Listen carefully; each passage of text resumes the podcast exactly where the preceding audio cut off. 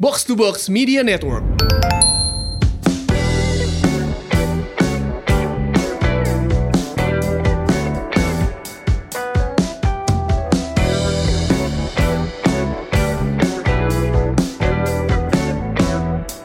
Hai Semurians, welcome back. Ini dia podcast Semur Sehat Makmur, podcast yang mengajak kamu untuk sehat jasmani dan makmur finansial bersama saya Ligwina Hananto dan partner saya. Hey hey. Halo, saya F X Mario. Dan hari ini kita mau bahas apa, Mar? Kita minggu lalu kita udah ngomongin profesi ya, ngomongin profesi. Kita sama-sama punya beberapa profesi sekaligus dalam hidup uh, karena banyak profesi, banyak rezeki ya. eh minggu lalu tuh kita tamunya uh, Riana, Riana. Di Semarang ya. Riana tuh sebenarnya backgroundnya hospitality industry, dia kuliah yes. pari, uh, pariwisata kan. Yeah, yeah. Terus uh, kerjanya juga lama di perhotelan. Yeah. Terus uh, waktu dia banting setir, uh, ngerjain fashion, masih jalan yeah. fashionnya sekarang, masih tapi jalan. Terus dia sekarang ngajar Pound Pro sama uh, Zumba. Uh. Nah, ternyata itu ada sertifikasinya. Minggu lalu kalau yeah. kalian dengerin, gue tuh ketemu sama Riana di Kuala Lumpur, sampai pergi ke Malaysia loh. Waktu itu belum ada di Indonesia. Yeah, yeah. Dia ke K L yeah. uh, dan ketemu sama gue di sana. Lu ngapain di sini? Gue ngajar waktu itu di sana. Biasa ngajar finansial lah gue. Dia hmm. uh, ngambil sertifikasi itu. Jadi benar-benar sekian jam harus hadir, ngapalin koreografi dan lain-lain yeah. untuk bisa dapat sertifikasi. Iya, dites. Jadi pulang hmm. ke Indonesia uh, ada kayak asosiasinya gitu dan boleh ngajar yeah. gitu. Iya, iya, iya, iya. Ya. Uh, nah, untuk bisa mencapai multiprofesi itu berarti ada pendidikan yang mesti kita ambil kan ya, Win ya? Iya, istilahnya lu invest dulu ke diri lu ya. Ya, kita belajar dulu, baru kita bisa capable untuk menjalani profesi itu. Mungkin hari ini kita ngebahas pendidikannya gimana sih buat bisa mencapai situ gitu ya. Jadi karena ada duitnya ya itu. Kita ngomongin pendidikannya. Iya. Yes. Karena ada duitnya. Lu, lu sendiri, lu sendiri backgroundnya apa, Mar? Dari dari kuliah dulu, dari kuliah lu dari gimana? Dari kuliah deh. Kuliah S satu gua pajak. Oke, okay, baik. Perpajakan. Itu karena saya tidak pede masuk akut apa milih akuntansi F E U I, lebih tinggi passing grade-nya gitu kan. Kayaknya pajak nih mirip-mirip dikit lah di fisip, ya udahlah gue ambil gitu. Eh, masuk ya udah.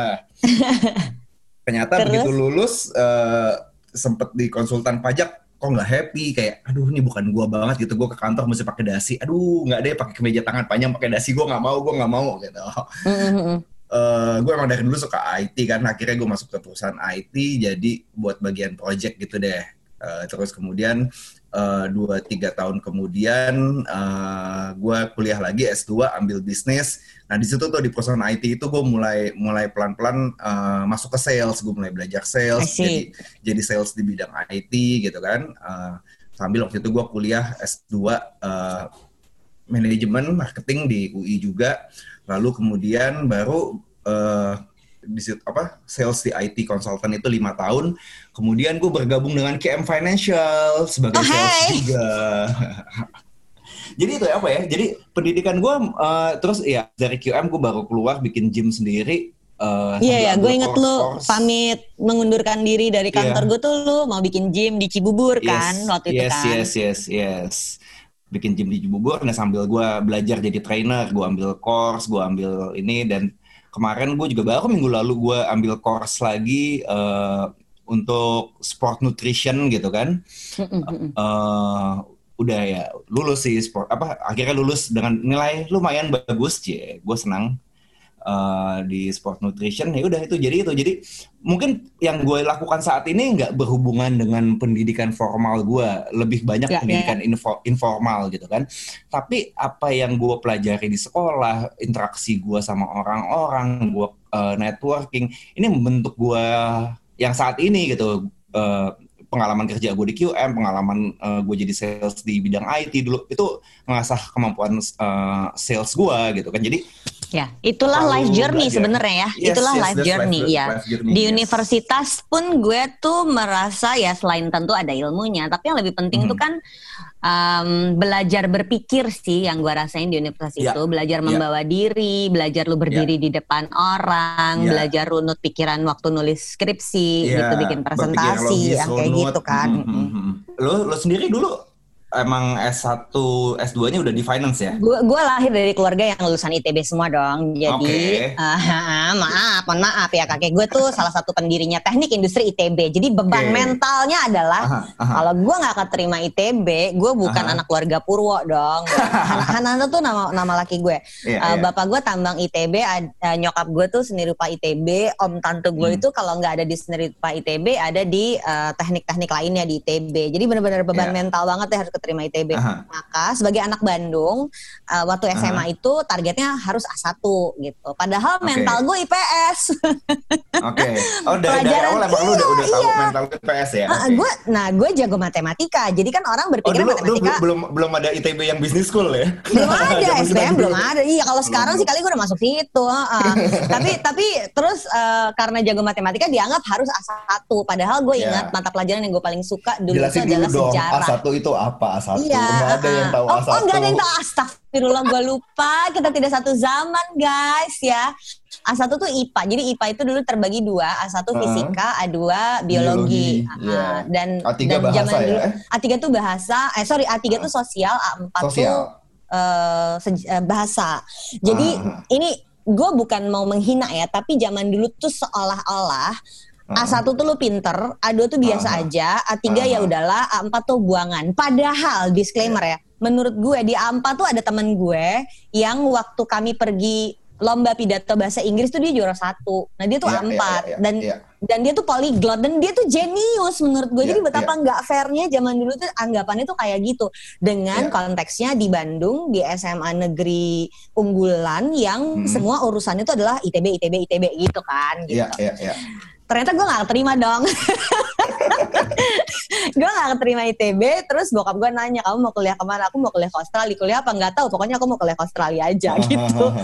Nah gue oh, berangkat ke Australia. Kalau gak diterima dulu, gue gak diterimanya di Parahyangan justru. Dan itu agak menggores ego gue. Lulusan S M A Katolik di Jakarta, gua gak keterima daftar, Parahyangan. Gak keterima di Parahyangan. Padahal gue daftar sama teman-teman gue sama satu. Tapi lu keterima gitu. U I gitu ya. Jadi terobati iya, lah sedikit. Terobati dikit. Tapi ego gue masih ada gila. Parahyangan gak nerima gue lulusan S M A Katolik di Jakarta. Sebagai anak Katolik lu gak keterima. Itu ego, itu nah, ego. Terus udah gitu, uh, gue akhirnya kuliah ke Australia. Nah waktu year tuh kan di, zaman dulu tuh S M A di Indonesia tuh nggak diterima di Australia. Jadi S M A di Indonesia harus ngulang ah. year twelve di sana. Nah waktu year twelve sih, itu istilahnya foundation ya dulu ya apa? Uh, year twelve, gue gue gilanya waktu itu nggak ngambil foundation, gue ngambil year twelve hmm. diulang. Jadi year twelve di situ hmm, tuh gue ngerasa oh sekolah tuh kayak gini. With all respect okay. tuh sekolah gue waktu S M A ya, tapi pola berpikir ah. tuh beda banget.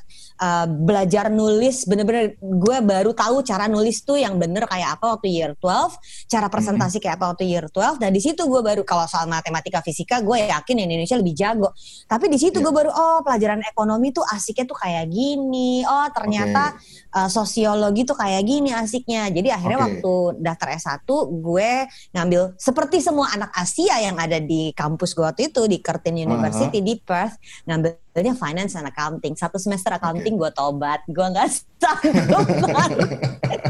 Jadi hands off to all you accountants. Baru satu semester gue nyerah. Gue gak sanggup.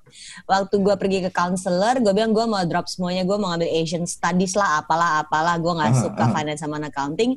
Tapi counselor gue menyarankan gue tetap pertahankan finance. Akhirnya gue drop accounting aja. Gue akhirnya kuliah itu Bachelor of Commerce, Finance and Marketing.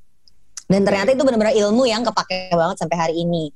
Abis itu gue yeah. S dua di Jakarta di I P M I Business School. Uh, itu basicnya yeah. adalah M B A yang banyak mengadopsi studi kasus dari Harvard. Jadi, jadi menurut gue programnya hmm, keren banget, hmm. ngerjain studi kasus jadi banyak banget. Jadi bacaan lo dulu Harvard studi kasusnya Harvard Business School ya, uh, itu gila-gilaan, ya, ya, ya, benar ya, ya. Itu gila-gilaan dan uh, itu gue ngambilnya majornya investment management. Jadi kalau orang nanya kualifikasi lu apa bisa ngajar finance ya gue kuliah S satu S dua finance. Ya, nah ya, ya, ya, ya. Waktu gue bilang sama laki gue zaman dulu itu gue kan belum jadi financial trainer ya, gue jadi financial planner. Mm-hmm. Gue bilang sama laki gue pengen jadi financial mm-hmm. planner, laki gue bilang ini nggak bisa otodidak, lu nggak bisa main bilang ke seluruh dunia financial planner otodidak, lu harus kuliah lagi, makanya gue S dua. Uh, dari situ gue lihat ada sertifikasi apa aja. Nah, you name it, I've gone through most of them. Mungkin nggak semua, gue yakin ada yang gue belum ya.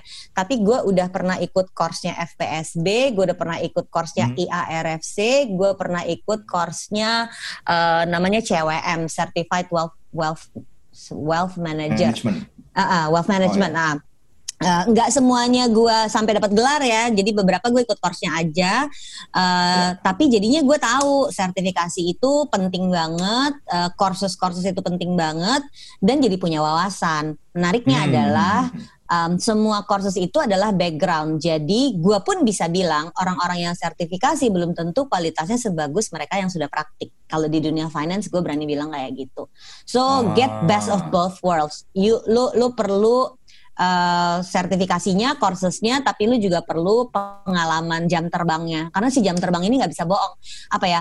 Apalagi sekarang ngajarnya kan online pakai Zoom ya. Ini baru yeah, tadi yeah, pagi yeah, gue yeah. ngobrol sama seorang tenaga pengajar uh, public speaking uh, mm-hmm. dan posting dia bilang adalah gini, um, kalau bicara itu tidak boleh ada ruang untuk keraguan. Itu gue suka banget kata-kata itu. Ketika lu ngajar online, bahkan ketika lu uh, jadi coach uh, olahraga, yeah, yeah, lu nggak yeah, boleh yeah, ada yeah. ruang buat keraguan itu. Yeah, dan yeah, keraguan yeah. itu terjadi ketika ilmu lu nggak nyampe gitu loh. Keraguan yeah. itu terjadi ketika jam terbang lu masih pengalaman kurang. Lu nggak cukup. Iya hmm. persis. Jadi lu mau hmm. banyak gelar, mau banyak sertifikasi, kalau lu nggak orang yang praktek di bidangnya, sulit banget untuk tetap mempertahankan tidak ada ruang untuk keraguan. Menurut yeah, gue yeah. kayak gitu. Ini menarik sih, gue juga kemarin yang ikut gue ikut uh, sport nutrition course gitu kan, nilai gue bagus. Itu interesting terus, banget temanya deh. Iya iya. Jadi uh, kebetulan oh ada satu pertanyaan yang pertanyaannya agak teknikal uh, dan gue bisa jawab gitu. Terus si pengujinya itu bilang, nah ini gue percaya lo emang emang experience gitu. Terus gue mikir, iya ya gue belajar soal uh, sport nutrition walaupun gue nggak pernah ambil course-nya, kan gue baca-baca terus nih dari dulu nih dari dua belas mm-hmm. tahun lalu ketika gue masih. Jadi lu familiar kan? Iya, ketika gue masih gemuk, gue, gue mulai baca-baca segala macam. Ya, I've been studying this for twelve years gitu kan. Terus ya, udah gue jalanin. Jadi kalau kalau gue bisa jawab ya karena emang udah gue jalanin dan gue udah pelajarin gitu. Beda sama yeah. yang yang baru baca bukunya sekali lalu diuji gitu. Jadi kan ada yeah. pengalaman yeah. di situ. Gue setuju sih. Setuju, persis. Setuju. Persis. Mm-hmm. Uh, dan itu semua ada duitnya ya, Mar? Ada duitnya. Buang duit lu, untuk dapat duit. Lu kuliah S one S two bayar sendiri apa sama orang tua? Uh, S one S two masih dibayarin orang tua gitu kan. Oh, S one gue si mah murah banget Win. Iya ya, hmm, di pege- perguruan tinggi negeri ya. lima ratus ribu enam bulan satu semester. Iya, jaman gue berapa ya? Gue ke Australia hmm. tuh mungkin sekitar seribu sampai dua ribu Aussie dollar satu semester. Uh, yeah, biaya yeah. hidup waktu itu seribu dua ratus masih bisa. Mungkin sekarang udah gak mungkin. Sekarang udah butuh dua ribu lima ratus uh, Aussie dollar. Uh, uh, S two uh, gue gak terlalu mahal. S two gue itu di masa itu lagi ada program khusus. Jadi sekitar dua puluh juta. Uh, itu tahun oh. dua ribu tiga. Jadi S two itu gue. Itu pun bokap gue bersedia bayarin. Waktu, walaupun gue mm-hmm. udah bini orang ya. Bokap gue yang yeah, yeah, malah yeah, dia yang bawain yeah. brosurnya. Kamu mau kuliah S two lagi gak? Gue langsung lompat. Mau! Yeah. Jangan nolak rezekinya guys. Gue juga jujur S two gue dibayarin bokap gitu kan. Bokap gue tuh masih punya apa masih pengen anak-anaknya punya pendidikan lebih tinggi dari dia. Ya, jadi ya, ya. Uh, bokap gue S one uh, dia bilang ah, gue pengen anak-anak gue S two gitu deh. Ya udah lu, lu mau S two lu cari aja gue bayarin ya udah. Jadi gue dibayarin sama bokap.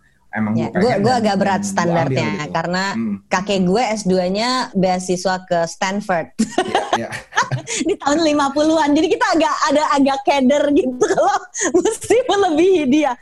Cuman ada satu sepupu gue yang S tiga. Yang lainnya tuh nyerah, nggak sanggup harus melebihi ya, ya. dia.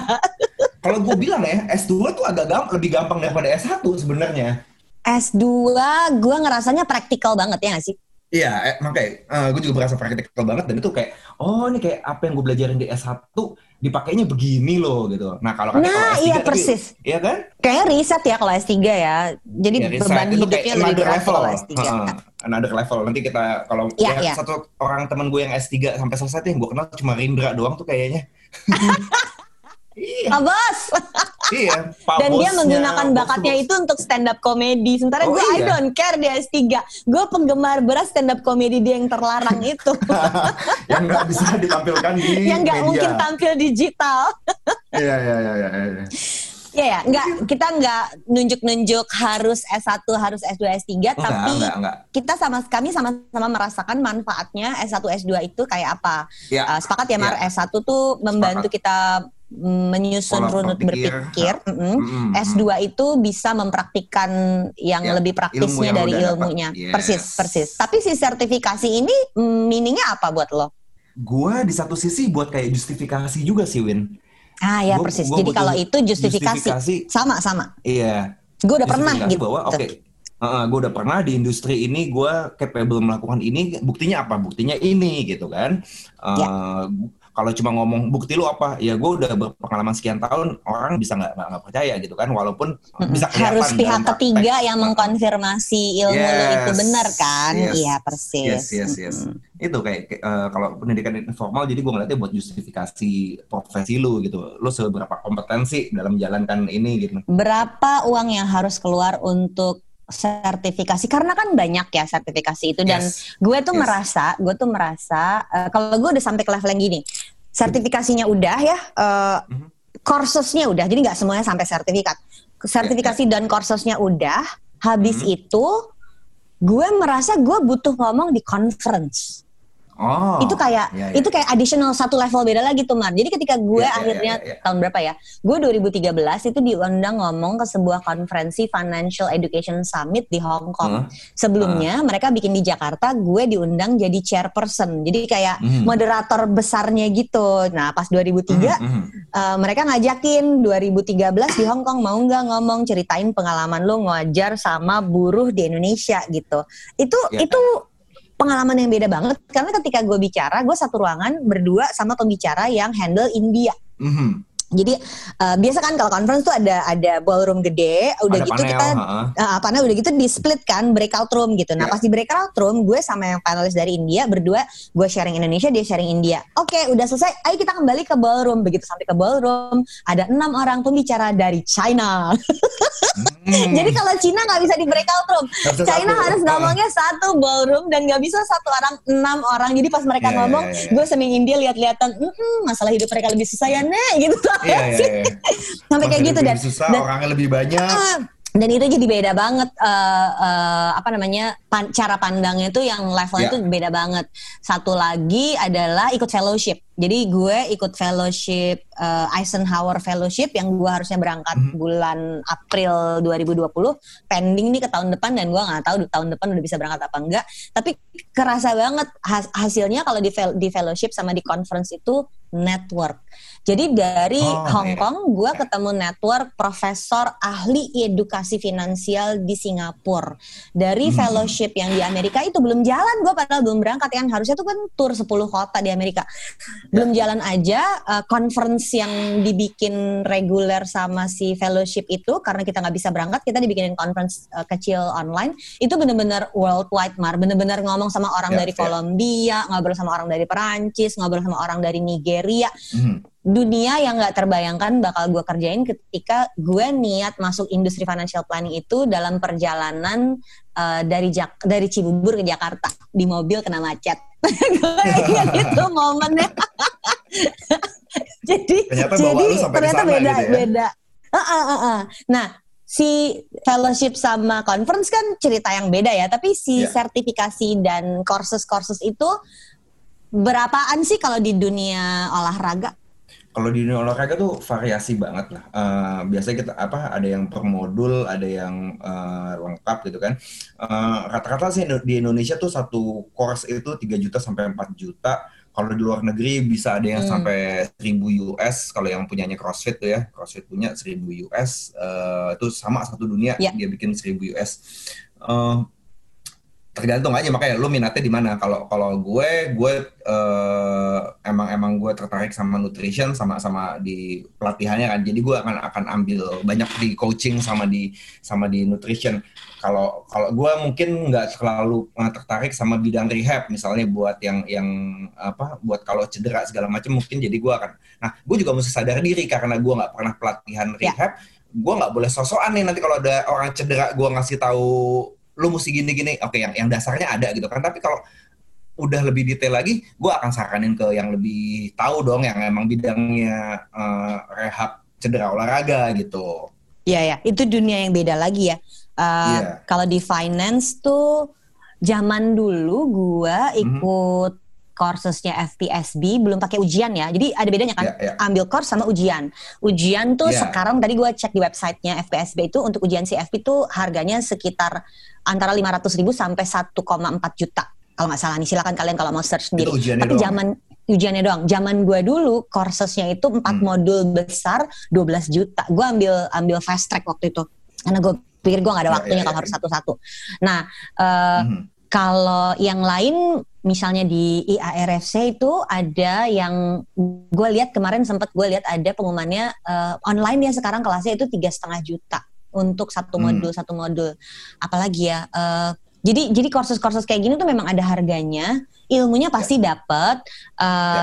Dan itu serius ya kalau kalau memang mau ada di dunia finance menurut gue itu harus dikerjain. Um, Tapi bisa juga kalau di tempat gue uh, kursus, jadi bukan sertifikasi ini. Kalau di tempat gue jadinya kelas-kelas ringan, sederhana uh, untuk praktik sendiri. Jadi bedain kalau hmm. lu mau jadi pelaku industri sama lu mau praktikin yeah. sendiri, ya. Uh, yeah, yeah, yeah. Um, iya kan, kayak kalau gue ngambil kelas di tempat Mario, uh, mm-hmm. itu range-nya berapa Mar? Untuk gue olahraga sama Mario. Untuk olahraga sama gue, gue jual kelas uh-huh. misalnya per, per bulan sembilan ratus ribu gitu, yang kayak gitu. Iya, itu ya. Itu unlimited. Iya, unlimited. P T enggak? Enggak, enggak, itu yang grup kelas yang uh, itu yang grup kelas yang, yang biasa biasanya ya. Mas Dondi suka ikut ah, gitu yang kan. Yang biasanya lagi gue ikut. Ah. Uh-huh. Nah, uh-huh. beda kan sama lu kursus buat elunya kan? Iya, beda, beda. Nah, beda, nah beda, kayak beda. Gitu nih bedainnya guys. Di tempat gue juga gitu. Kalau lu mau ngambil uh, kelas-kelas uh, online di K M Financial, itu benar-benar dari sembilan puluh sembilan ribu sampai dua ratus lima puluh ribu ya. Satu kelas untuk durasi satu jam. Itu untuk lu pakai sendiri kan? Itu untuk pakai sendiri. Jadi, Jadi yang dulu gue ambil sebelum gue join ke kantor lo itu kan Win ya sebenarnya kan modulnya kan? Modulnya di hotel, dipecah tapi uh, uh. yang, yang di ya, hotel jadi, weekend itu dulu ingat gak? Zaman dulu, zaman dulu tuh gue mencoba membuatnya kan namanya Q M Planning Certification. Yes, yes. Kita ngeluarin sertifikasi kan dulu kan. Uh-huh. Jadi kalau lu udah belajar ini, lu tuh udah bisa jadi financial planner. Tapi uh-huh. akhirnya ternyata memang audience gue itu tidak mau jadi financial planner. Audience gue tuh pengen yeah. belajar finance-nya aja. Yeah, jadi yeah. akhirnya gue pikir nggak perlu sendiri. gue, nggak perlu gue bersaing sama modul-modul sertifikasi yang bagus-bagus dan mahal-mahal itu. Itu tentu saja yeah. dilakukan kalau memang udah mau serius ada sebagai penggiat industri gitu. Tapi kalau yeah, gue cuma yeah. mau belajar sendiri kali gitu, dan orang nggak sanggup kan kalau sekarang. Uh, dulu tuh gue respect banget ya orang, lu kan ikut kelas yang benar-benar satu weekend gitu kan Mar? Iya mm, mm, mm. yeah, Sabtu Minggu di hotel. Uh, uh, orang tuh benar-benar ikut belajar satu. Teori, hitungan mm, sampai prakteknya. Sampai praktek. Di, nah, di apa di, di diliatin sama senior-senior waktu itu kan? Mm-mm-mm. Nah kalau sekarang benar-benar cuman satu jam satu jam per modul. Jadi kelas oh, satu okay. hari penuh itu bisa kita pecah jadi sepuluh modul. Oh oke. Okay. Sehingga lebih affordable. Uh-uh. Jadi misalnya belajar blueprint satu modul satu jam. Terus yeah. besoknya ada kelas cash flow yang belajar financial yeah. setup itu satu jam lagi. Nanti lusanya lu belajar serba-serbi investasi satu jam lagi. Jadi orang kalau gue cuma sanggup bayar lima ratus ribu bulan ini, bulan depan deh lima ratus ribu lagi. Nggak yeah. harus nunggu dia punya tiga juta buat ikut kelas gitu. Dan orang juga bisa milih yang cocok sama dia gitu ya. Iya yeah, iya yeah. ada yang gue udah tahu cash flow. Gue mau yang uh-uh. atau gue mau langsung ada hitung-hitungannya. Beda yeah, dong yeah. kalau dia mau langsung ada hitung-hitungannya. Dengan cara yeah. begitu jadinya uh, apa ya, kita bisa reach out orang lebih banyak, lebih banyak. Um, yes, yes. Bulan ini kita nembus sepuluh ribu loh alumni. Wow. Gokil kan bisa kayak gitu. Tunggu nembus wow. sejuta ya. Itu online doang ya. Online dong, online, online. Bener-bener nggak ada yeah, tatap yeah. muka, full online. Uh, jadinya menurut gue ini membantu kalau mau um, melanggengkan diri di dunia mengajar ya, um, yeah. mesti nyiapin diri sih. Uh, gue nyeritain itu untuk menunjukkan ada opportunity-nya kayak. Um, jadi dengan lo invest ke diri lo sendiri, bukan invest finansial ya, ini kata yeah, kata-kata yeah. aja yang suka dipakai. Dengan lo invest ke diri lo sendiri, uh, lo belajar di kuliah formal plus ikut courses. Uh, sebenarnya itu membuka pintu untuk bisa menghasilkan uang. Sebenarnya itu yang menurut gue kita mesti siapkan. Mm-hmm. Gue juga setuju uh, masalah invest ke diri sendiri itu kayak lo bilang tadi ikut, ikut apa ikut fellowship segala macam. Mm-hmm. Uh, gue gue juga berasa benefitnya gitu. Jadi yang di course gue kemarin kan gue ikut di Asosiasi Pelatih Kebugaran Indonesia. Itu tuh uh, ada forumnya juga. Kita juga aktif ngobrol di situ. Terus gue berasa iya ya selain dapat ilmunya, kita ngomong hal-hal praktikal nih kan masalahnya yeah. di fitness itu bukan bukan masalah benar atau salah doang gitu kan, kadang-kadang mm-hmm. apa yang works buat orang gitu, apa yang cocok buat klien lu gitu kan, lebih behavior ya sebenarnya. Jadi menurut gue yeah. nextnya tuh kita mesti ada belajar behaviornya. Jadi yeah. kayak behavior in sport, behavior in yeah. uh, nutrition, behavior yep. in finance. Itu next yep. stage-nya harusnya itu ya, Mar, ya? Yep. Benar-benar, karena lu kan mesti, uh, nah itu kan bisa kita dapat kadang-kadang dari ngobrol, eh gue punya pengalaman yes. klien gue begini nih, uh, lu ada solusinya, oh gue pernah nih, gue pernah tahu solusinya coba begini-begini, oh ya yeah, it works gitu kan. Itu kan bukan sesuatu yang lu pelajarin di bangku kuliah, tapi karena lu networking, lu ada di asosiasi, lu bisa ngobrol, bisa dapetin hal-hal kayak gitu gitu kan. Iya, yeah, iya. Uh, yeah. Gue selalu mengagumi orang yang bersedia untuk menyediakan waktunya untuk mengajar, uh, hmm, sehingga gue hmm. tuh percaya mengajar itu harus diganjar dengan uang yang pantas. Jadi kalau ada yeah, orang yeah, yang yeah. kelasnya gratis dong, oke sekali-sekali boleh gratis, tapi kalau terus-terusan yeah. itu orang kan juga harus bayar cicilan K P R, careless gitu yeah, ya, yeah, julid yeah. langsung gue. Uh, tapi ada satu langsung julid. Ada satu postingan, dan ini bukan kebetulan hari ini kita tahu-tahu ngebahas ini, tapi ada satu postingan tadi pagi yang mengharukan. Jadi gue baca hmm. satu postingan postingan um, si senator Amerika Alexandra mm-hmm. sorry sorry nama namanya A O C itu loh, si A O C Alexandra Cor, uh, uh, Cortezio ya Alexandria Ocasio-Cortez, si A O C yang yang ngetop banget tuh, uh, senator perempuan muda asalnya dari Brooklyn, Amerika. Dia tuh oh, punya iya, kayak iya, iya. enam puluh detik lagi, dia punya waktu enam puluh detik untuk bicara di Kongres kalau nggak salah gitu ceritanya. Uh-huh, nah, uh-huh.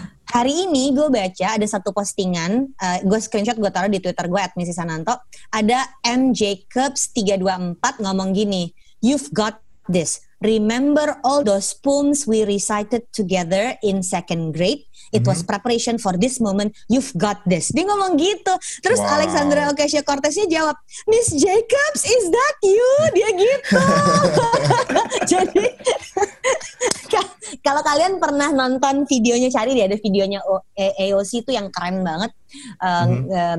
um, waktu dia menca- mencecar orang yang harus diinterview di Kongres, atau waktu dia lagi addressing senator lain yang pelecehan verbal ke dia, itu oh, cara iya, ngomongnya iya. tuh runut dan bagus banget, uh, dan uh, uh, lu akan berpikir itu karena dia kuliah. Nggak cuman Nggak. itu guys, ini itu ada guru kelas dua S D-nya yeah. yang bilang, "Ingat zaman kamu dulu harus baca puisi." yeah, yeah, yeah, Bener yeah. juga ya. Jadi jangan dianggap remeh pendidikan ini, karena membuka banyak pintu keterampilan sama ilmu yes. uh-huh. dan pintu rezeki lo adanya di situ. Yes, setuju, setuju, setuju, setuju. Dan belajar itu bisa di mana aja dan kapan aja. Bahkan gue merasa untuk course-course yang gue udah pernah ambil, kalau gue ambil entah dari uh, penyedia jasa lainnya atau uh, atau apa lanjutannya, ada aja hal-hal baru yang gue pelajarin. Ilmu kan berkembang terus ya. Kadang-kadang persis, persis. Cara menyampaikan dengan lebih baik, uh, atau ada pendekatan lain yang baru. Itu wow, itu nggak ada habisnya Bener. deh. Tim K M Financial tuh sekarang selalu gue kasih jatah untuk pergi ikut online course lain, karena yeah. uh, takutnya tinggal di dalam bubble ya, merasa yeah. bisa, merasa hebat, merasa jago, yeah. kita udah punya sepuluh ribu alumni. Hey, jangan gitu, yeah. kita mesti ngerasain kalau kita yeah. ada di posisi duduk sebagai murid, rasanya kayak apa. Makanya gue ikut conference tuh uh, diantaranya buat kayak gitu. Mm-hmm. Oke okay, guys, uh, itu tadi Phil obrolan Collins, kita. Apa, oh, apa, bentar, kata ini ada yang lucu nih. Kalau kata Phil Collins, "In learning you will teach, in teaching you will learn." Yeah. Jadi Please. ketika lu ngajar, lu juga belajar. Ketika lu belajar, lu juga lagi ngajarin orang lain gitu. Iya, gue banyak dapat ilmu dari ngajar pun, gue suka nemu ilmu baru sih. Menarik. Iya, iya, iya. Oke, Semurian, itu tadi obrolan gue sama Wina soal ya bagaimana pentingnya pendidikan untuk kehidupan lo, bagaimana pendidikan juga bisa buka network lo ke hal-hal lain di dunia ini, dan bisa ujung-ujungnya jadi rejeki lo biar lebih makmur. Saya F X Mario. Saya Ligwina Hananto. Buat apa sehat tapi nggak punya uang? Buat apa makmur tapi sakit-sakitan? Live long and prosper. Bye. Bye.